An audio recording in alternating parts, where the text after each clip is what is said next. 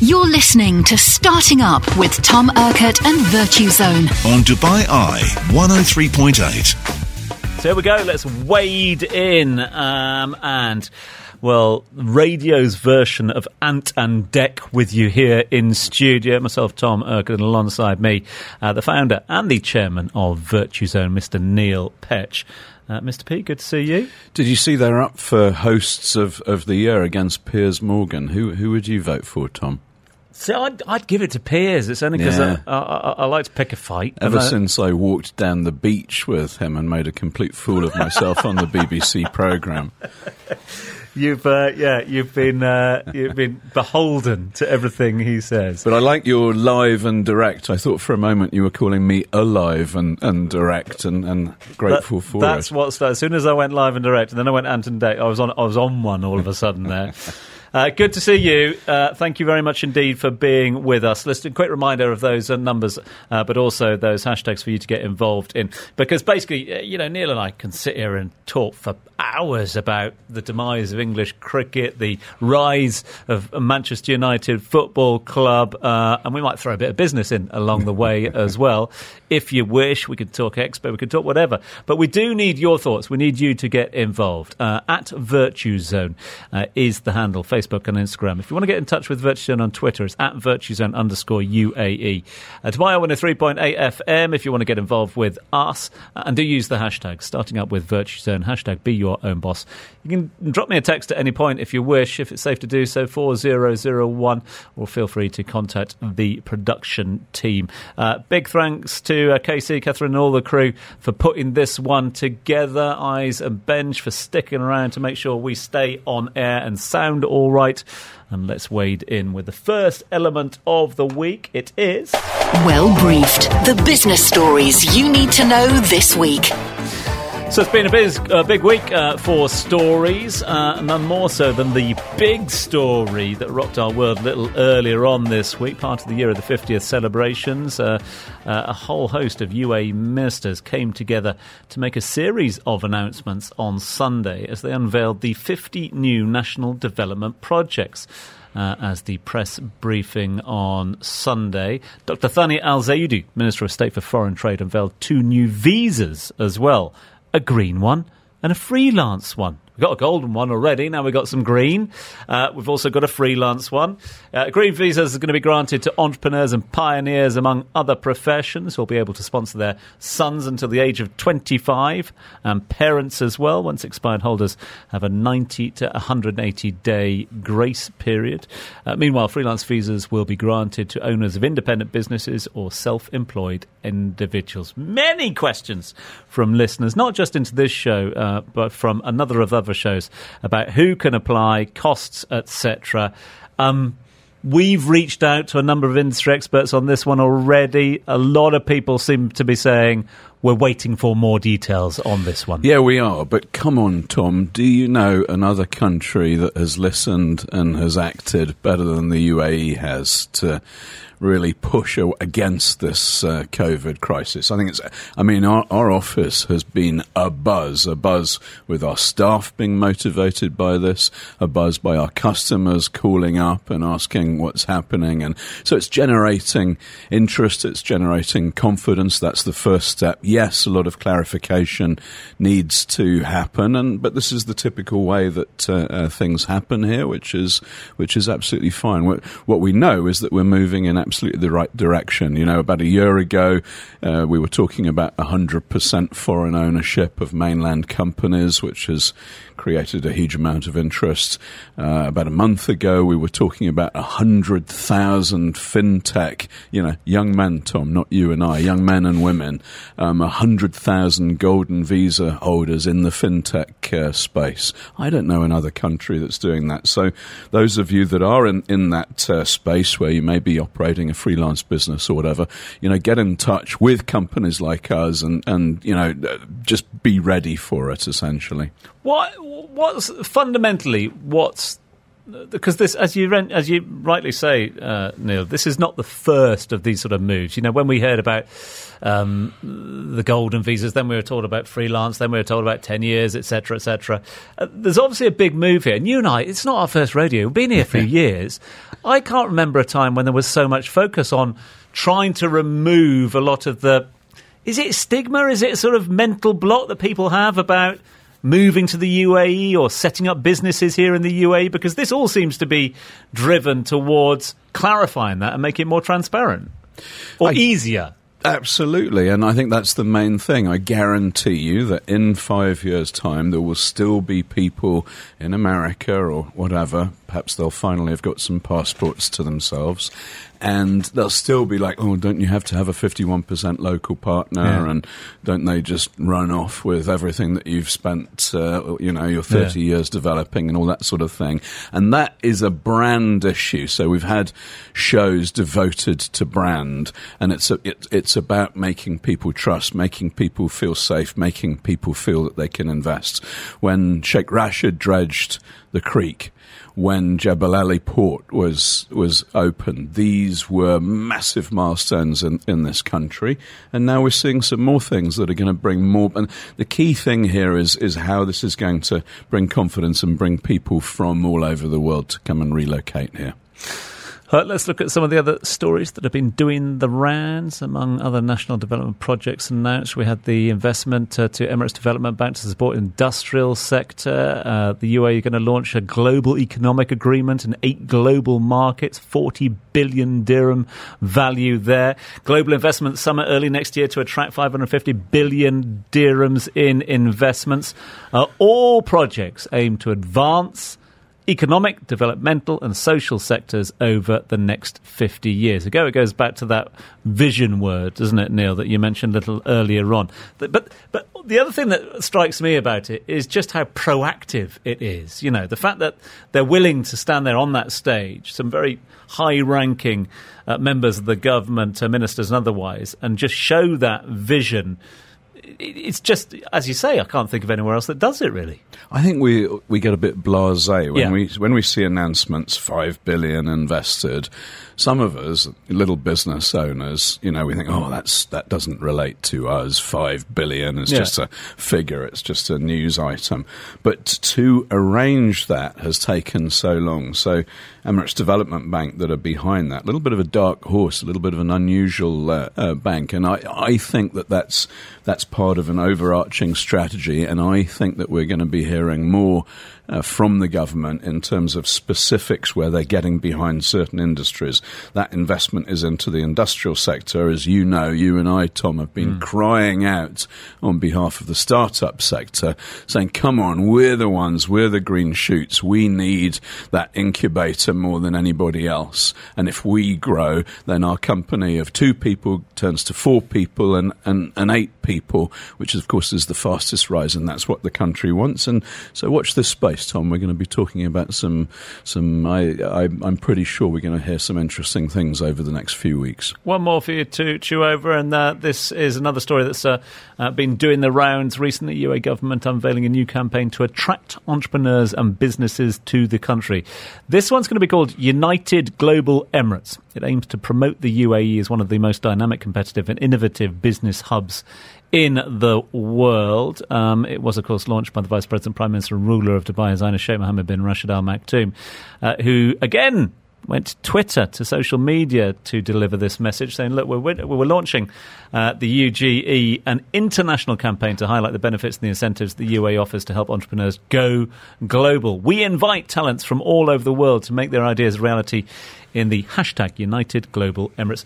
This, again, I'll tell you what this reminded me of. It It is this, the doors are open mentality. You know, we saw this during the heights of the pandemic as well, where decision was taken to get back to business one way or another, to open hotels, to open hospitality, to, to allow people to come in here and do their business from here, to continue their business. And again, that seems to be the sentiment that is driving this mandate forward. Come, doors are open.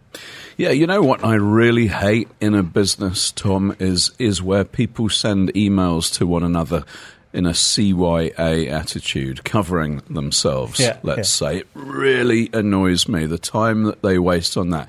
If we take this up to a country level, you're seeing announcements out of England about, oh, I don't know how I'm going to be able to fund the N H S and stuff like that. Here, there's no complaining from government entities. There's getting on and doing something about it. And what I really like is that they're reaching out increasingly to private businesses to get us to help them. Mm. Great partnership. Good initiative. I uh, hope you are therefore well briefed on some of the big stories of the day. We're going to turn our attention to today's talker now. So keep your thoughts coming through to us. Uh, text please to four zero zero one. We're talking e-commerce logistics today, payments, deliveries, supply chains and more. Online business forecast for further growth for the next few years. Uh, we are speaking to a host of experts about how to keep your startup running smoothly. Uh, more on that with our first guest next. You're back with Starting Up with Tom Urquhart and VirtuZone. Only on Dubai Eye one oh three point eight. Yeah, welcome back to the show. Uh, big focus today on e-commerce. So we're asking you to get involved because it's all good and well, Neil and I being here. Uh, uh, but uh, we need your questions, need your comments, need your thoughts and opinions. Get them into us now on four zero zero one. This is Starting Up with VirtuZone with you live here on Dubai Eye one oh three point eight each and every Tuesday between the hours of ten and eleven. Retail e-commerce is growing at an exceptional rate in the region, and that's why we are making it uh, one of our, well, spotlights today. Startup Spotlight. Spotlight. Here in the U A E, by twenty twenty-three, it is forecast to expand by seventy-eight percent from the previous five years. That's according to a report from Visa. There's now an increasing number of products on the market to help e-commerce startups run smoothly. One company making its mark to provide payment solutions for business is called HyperPay. Tell us a bit more. Here's our producer, Catherine Cunningham. Since its launch seven years ago, HyperPay has become one of the leading online payment gateways in the region, processing millions of transactions each year. It also offers a full suite of online payment solutions for merchants, including e-invoicing. HyperPay's head of operations, Akif Mahassan, explains. We started our operations in the year two thousand fourteen in the U A E market and have been catering to thousands of e-commerce merchants across various industries such as retail, hospitality, F and B, government, insurances, et cetera to accept payments online. HyperPay is headquartered in Saudi Arabia with offices in Dubai, Amman, Cairo and Bahrain. Happy to say that uh, HyperPay's uh, head of operations, Akif, as you heard just there, uh, is able to join us now live on the line, but also live via Microsoft Teams as well. Akif, thank you so much indeed for your time. Hi, Tom. How are you? Really well indeed. Thanks so much indeed for taking time to have a chat with us. Now, you're going to have to you're going to have to go patiently uh, with me at the moment because uh, I'm going to play. Um, I'm going to play the bad cop in terms of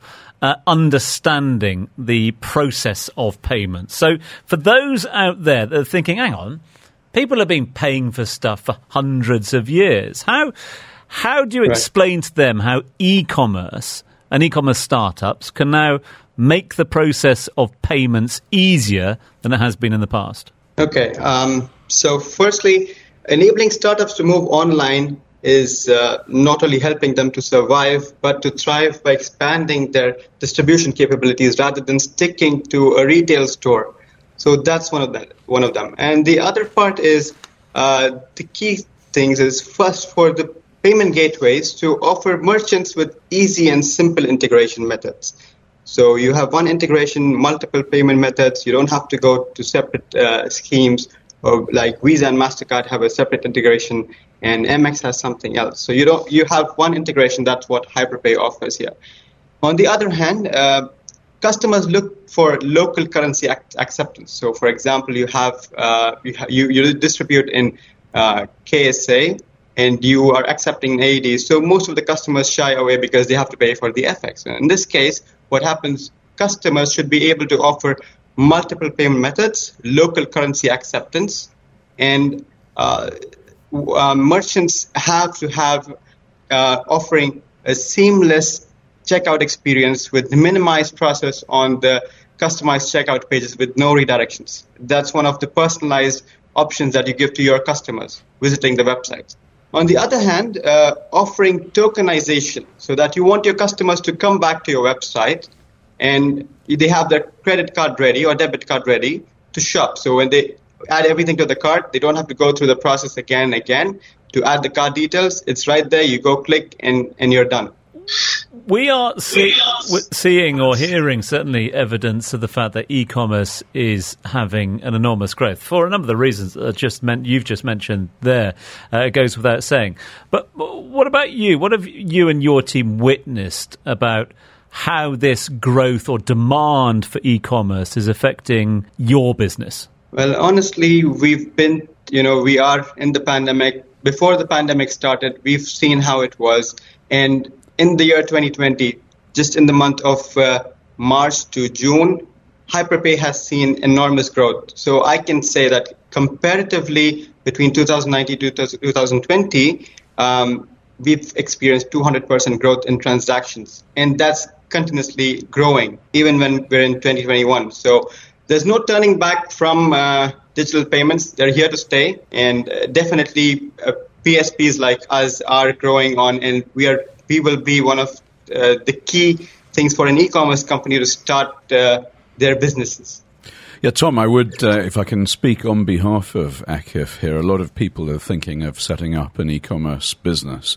They don't realize that there's a complex group of solutions that you need to bundle together, and you need it fast. So I do have a question for Akif here, but first I want to say on behalf of HyperPay, one of the things that a really good partner in this space does is it provides data to your business. So mm. you see where the trends are so that you can start to adapt your products and your marketing Marketing to make sure that you're you're pushing the, the, the most profitable and, and most successful things. So the back end part of this, HyperPay are particularly uh, strong. But Akif, there's a huge rush in the market. Amazon and Alibaba and so on are, are competing very, very hard against each other to bring on more and more merchants. There's a huge rise in, in this area. This is an opportunity for you. But a lot of these people who are coming on who don't yet perhaps have their bank account yet, et cetera, et cetera, they, you know, they, they don't have all the due diligence, and they want an easy onboarding process. And so you've got that juggling act between having all the information and providing them a good service and getting them on quickly. So how are you handling that side of things? Exactly. So as a P S P, what we do is we take care of uh, the whole sales onboarding process, starting from sales to after sales to risk management, instead of the merchant running around to the banks, Um, getting their merchant I Ds in place, and, and P S Ps here add value by giving their technology. We're, we're a fintech.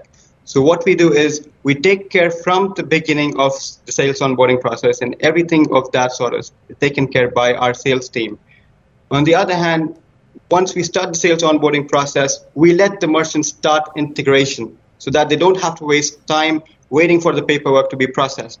In that case, once In the meanwhile, we get the merchant I Ds because that's required by an acquiring bank uh, for the money to be managed. And then for post, uh, post, post these processes, once the customer goes live, we have an account manager uh, for an ex- technical executive um, for each and every merchant to take care of their needs. Okay, and Akif, uh, a, a lot of these startups, perhaps, they're, they're seeking to help people pay in different ways. You know, teenagers in the States now probably don't even have a bank account. They, they're using Uber Pay and, and, and so on and Swipe and, and so on and so on. Things are changing dramatically. So how are, are you going about making sure that there's there's multi-channel means by which people can pay? Well, we are uh, we have to catch up with the market's changing needs. So in this case, at the moment, uh, in, in, in the U A E, we're looking at Visa, MasterCard, M X, U P I, Apple Pay, multiple pay methods. So as and when there are new payment methods available in the market to be accepted, uh, aligning to the central bank and the acquirers here, we have to be available. And at the moment, uh, I believe the highest usage of uh, these sort of payments is heading towards Apple Pay and Samsung Pay.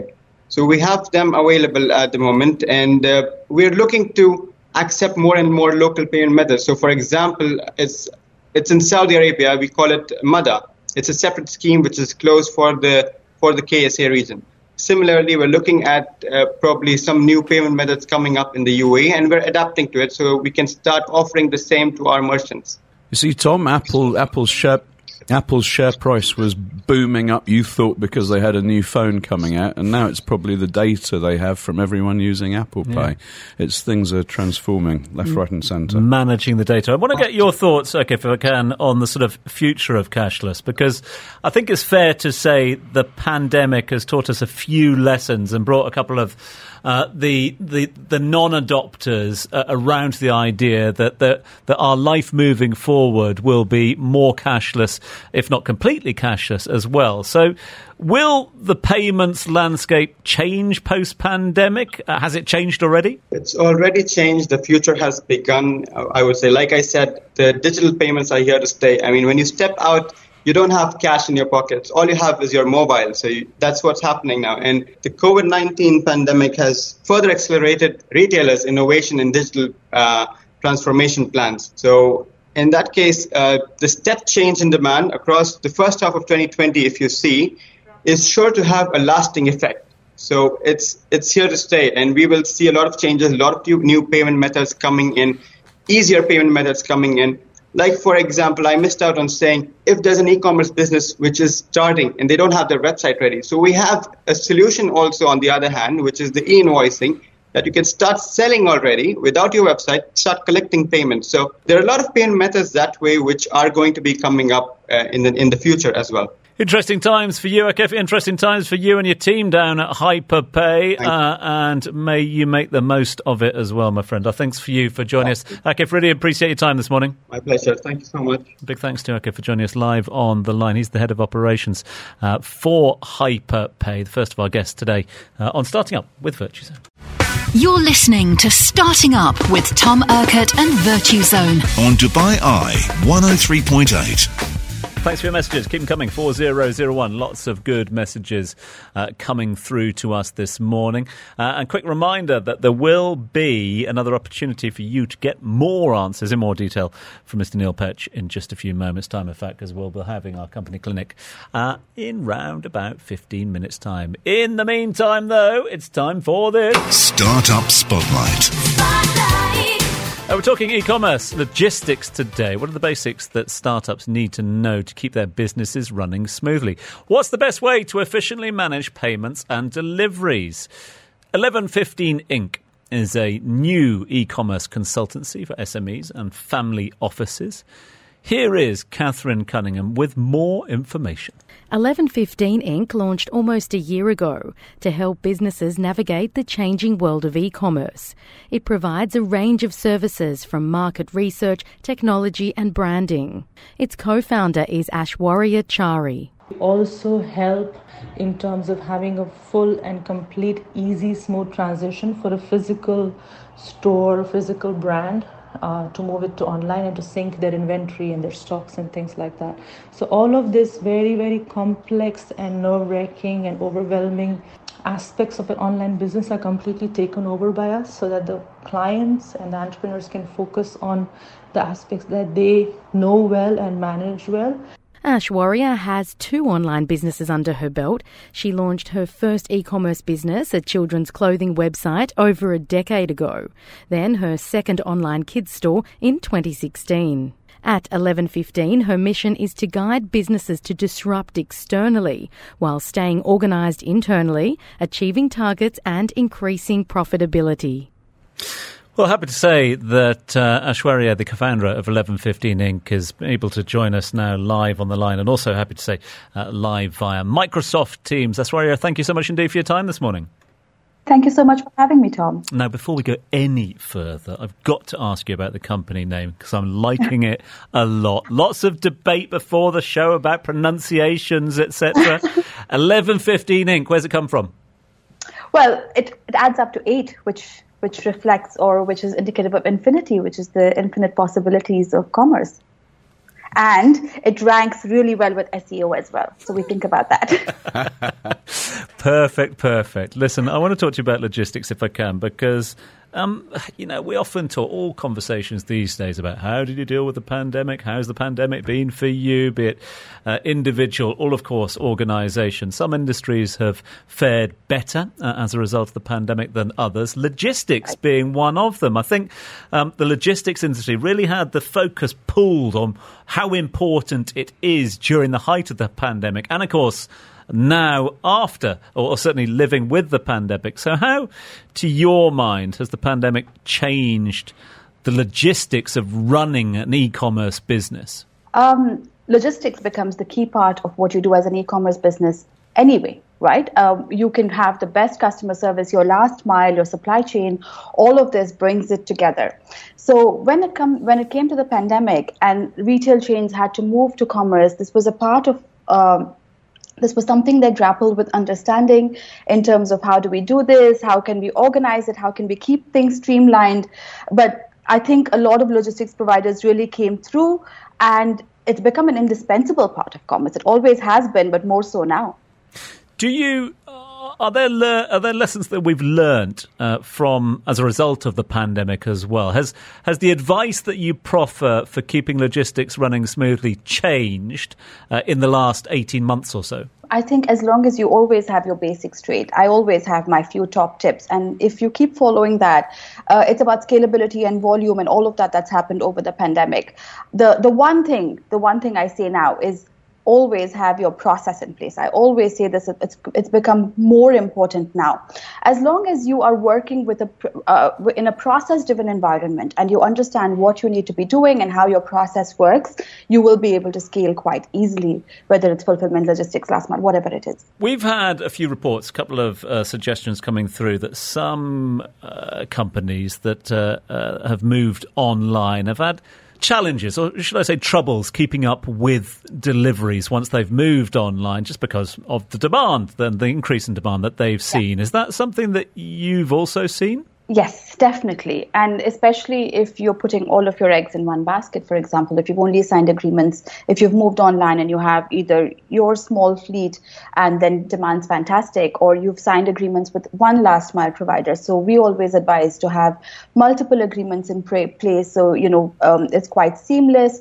You have integrations available with platforms which are able to let you track all of your logistics to, to tell you who is your most profitable last mile, who, who is the guy who who's going quicker, who's going faster, who's not got returns. It gives you all of the analytics so you can move forward on that relationship. So absolutely, um, it, it, had, it had been an issue because I think what happened was everybody moved online. I think e-commerce moved forward ten years in a year, right? So obviously all of the businesses had to scramble and understand and, and figure out their logistics at that point in time. Aishwarya, I've just been reading your tips and I, and I have to give a little plug to you and your company, actually. A lot of entrepreneurs starting up are obviously trying to keep their costs down.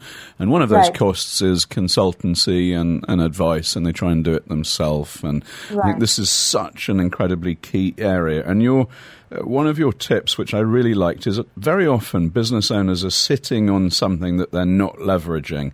And you were talking about ambassadors. Can you tell us a bit about that?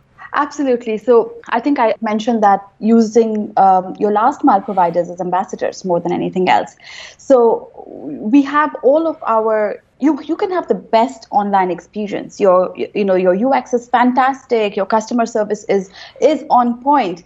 Your last mile shouldn't let you down because that's when you're actually facing it's face to face with your customer. So I if I may, I'd like to illustrate this with an example. Is one of our clients is Hiavia dot com, which is an online uh, wellness grocery.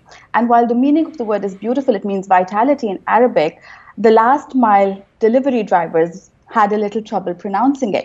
So we ran a Say Our Name campaign. So when they would come to pick up the deliveries, we would say, how do you say our name?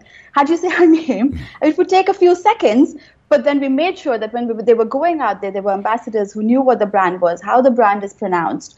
And it really worked really, really well. So I'm not saying that you need to hold back your delivery drivers and have long chats with them. Courier companies will come after me with pitchforks if I say that. But it's all right to take a few seconds. You've helped so many businesses in your role, uh, Aishwarya, and um, you, you've seen a number of those move from physical um, bricks and mortar stores to online uh, presences as well. Um, that's one thing, that sort of transit, that that that move uh, online. But how do you then, and what's the sort of advice you can proffer to help them make sure that their inventory runs in sync? How do you make it a seamless move? Yeah, it can't happen after. It has to be planned in advice, in advance. And, you know, you have to think it through in terms of how you're going to make it work. Um, it starts when you're actually choosing your platform. If you already have an inventory management system in place, choose the right platform accordingly. Choose the platform that works well with your inventory management system. Prepare for it to get messy for a bit. It will. It's normal. But as long as you have processes in place, It, everything will work out in the end. And if there's one thing a business that's thinking about doing this can actually um, will take away from here is, if you don't have an inventory management system and you're shopping for an inventory management system, please, please, please make your requirement list. You will be surprised at how often business owners assume that a, a, a, a system can do something they needed to do, while it might not really be able to. So make that list of how do you want this to work between your online, offline, what are the syncs, what are the data points, I want sales order, purchase order, available stock, stock in hand, all of that. It might seem really obvious to you, but still write it down. And then when you go shopping, speak to the different providers and say, this is what I needed to do. And they will say, yeah, we can do this, we can't do that, this can't happen, this can happen via a connector. Then you check with the connector, like often you have to use apps for something, then check, does that support it? So you are aware that whatever you get into is able to support you for the long term. Aishwarya, we've been talking about how Apple Pay is disrupting the payment business and people are using right. different uh, models. We just had HyperPay on. Some of the payment service providers, their business model is that they take a cut of every single transaction. Um, what's, what's your business model? How do you uh, go about charging startup businesses where, for them, obviously, cash is incredibly uh, tight? We are a consultant. So do you mean my business is in eleven fifteen or what I advise? So do you, do you standard? Uh, do, you, do you charge a standard consultancy fee? Are you open to different models where, where you're sharing in, in their efficiency improvements, et cetera? Right. So we work across. Uh, we we work with different models. We have a retainer model. We have a project model. We can come in and pretty much effectively become the head of e-commerce and launch that business or, or fix the issue that they're having. Um, so we we work mostly on a consultancy basis. But our we're quite flexible in terms of how that looks and what the scope looks like. We're very startup friendly. Aishwarya, we could talk for a lot longer. Unfortunately, we have to leave it there. Uh, but I really appreciate your time this morning. Thanks so much indeed for taking time to uh, speak to us this morning. Uh, Aishwarya, thank you to you. Thank you so much for having me. It's been a pleasure. Aishwarya Chari is the co-founder of eleven fifteen Incorporated, uh, who's been joining us live via Microsoft Teams. Uh, giving advice uh, to all of our listeners uh, and viewers. Listen, if you've got uh, want more advice, stay tuned. Uh, strap yourself in because we're going to be into the company clinic in a few moments' time where we're going to be bringing you yet more advice courtesy of uh, the award-winning team at VirtuZone. You're back with Starting Up with Tom Urquhart and VirtuZone. Only on Dubai Eye one oh three point eight. Uh, you're listening to Starting Up with VirtuZone live here on Dubai Eye one oh three point eight. Uh, Tom and Neil with you through until, uh, well, hopefully through until eleven o'clock this morning, uh, four thousand one if you'd like to have your say. Uh, good to have you uh, on board. And time now for us to wrap things up with uh, what we finish on all the time. Company Clinic. Right, got a load of questions coming through. Uh, Neil's alongside us. Listen, if we don't get to answer these questions now, worry not, uh, because the uh, digital team, uh, the Digi team down at VirtuZone, are online as we speak uh, at VirtuZone uh, for you to get in touch with them and have your say. Uh, send any questions, comments over to them. I'd love to chat to you. If people are still a little bit uh, old school, traditional, have embraced e-commerce, uh, Neil, and they still like face-to-face, they like come and knock on doors and trying out your coffee. Where are you guys? We are in Souk Al Bahar, so you can pop into the Palace Hotel, you can pop into Dubai Mall, and we do make a very good espresso. Very good indeed. So go and say hi. Team uh, are down there ready to take your questions. In the meantime, let's turn our attention to some of the questions that have come through. A quick reminder, you've got to run about ten minutes to get your questions in on four thousand one. Chloe's been in touch saying, uh, any advice would be appreciated. I currently run an Instagram business. Uh, do that again. I currently run an Instagram business where I sell bespoke pajamas. I want to set up a website and run the business from there. Uh, Neil, any idea what sort of costs I need to be looking at in order to get this off the ground? Well, so firstly, this is a question that a lot of influencers are going to be asking, which okay. is, you know, can I leverage uh, uh, my followers and turn it into a commercial business? There's been this massive rise in, in freelance visas.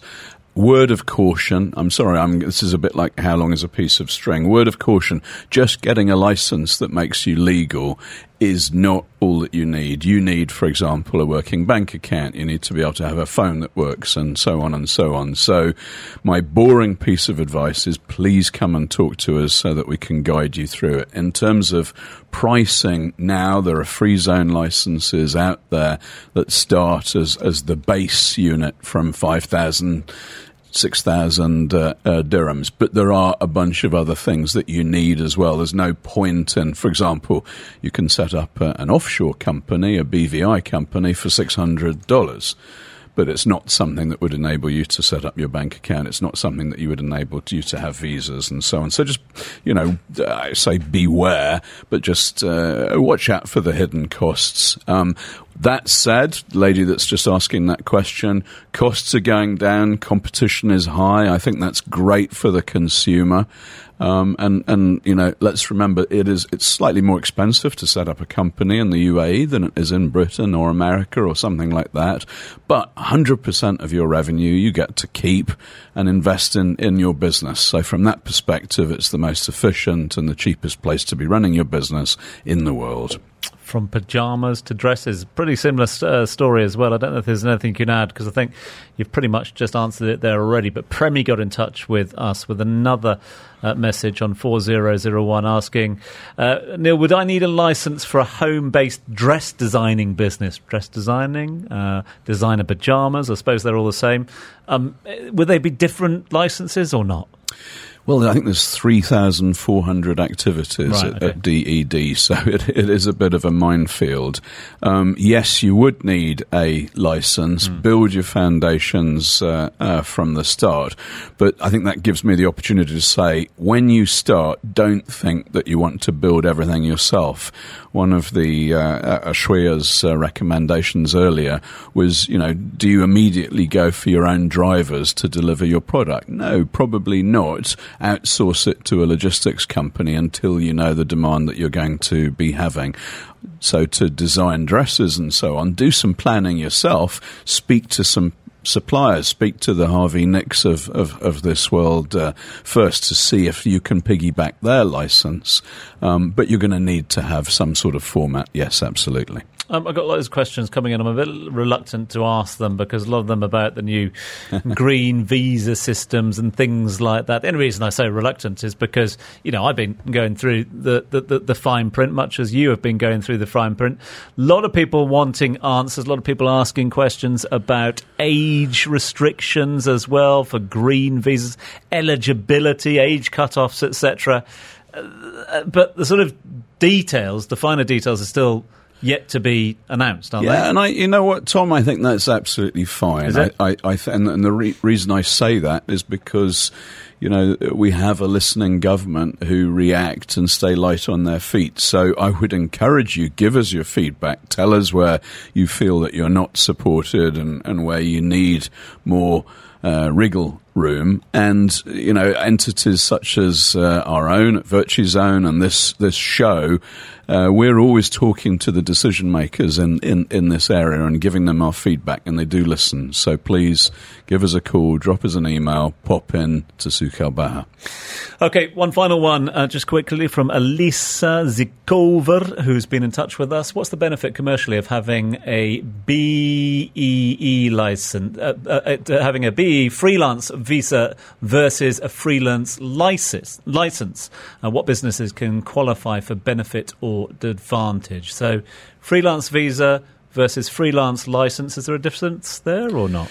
Yeah, I think that again, as uh, she's she's really echoing what I was saying, which is if you're taking baby steps so that you are able to be operating and be able to be working, but you're not handling the invoicing side of the operation, then just having that Visa might uh, uh, enable you to do that.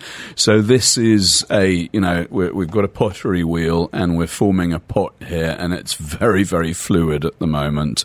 So wow, ask for the experts. Did you like that? Patrick, that was a little bit Swayze of Demi Moore, yeah. Well, it's interesting which we both chose.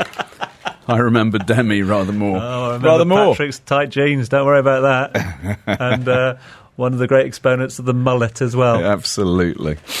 Uh, let's leave it at that then, shall yeah, we? There we go. I think that's probably a good place to leave it. E-commerce mullet business, anybody? We have... Uh, Uh, be well, we've been uh, dealing with some of the big stories of the week. I'm assuming, Neil, when we meet at this time next week, there's going to be some more big announcements for us to delve into. There are. Are there? Come, I'm just trying to get as many people as possible to listen, but there really are. Uh, stay tuned for that one. If you'd like to catch up with VirtuZone in the meantime, either Souk Al Bahar to try out their coffee or at VirtuZone online. Hashtag starting up with VirtuZone. Neil Petch, thank you very much indeed. Thank you, Tom. Stay tuned. You've got the latest news headlines coming your way courtesy of Dubai Eye. Lloyd is up next, uh, and we'll be back next Tuesday with more starting up with VirtuZone, ten till eight each and uh, ten till eight. No, ten till eleven. ten till eight would be, that would be a shift. That would be a shift and a half, wouldn't it, eh? Tell ya.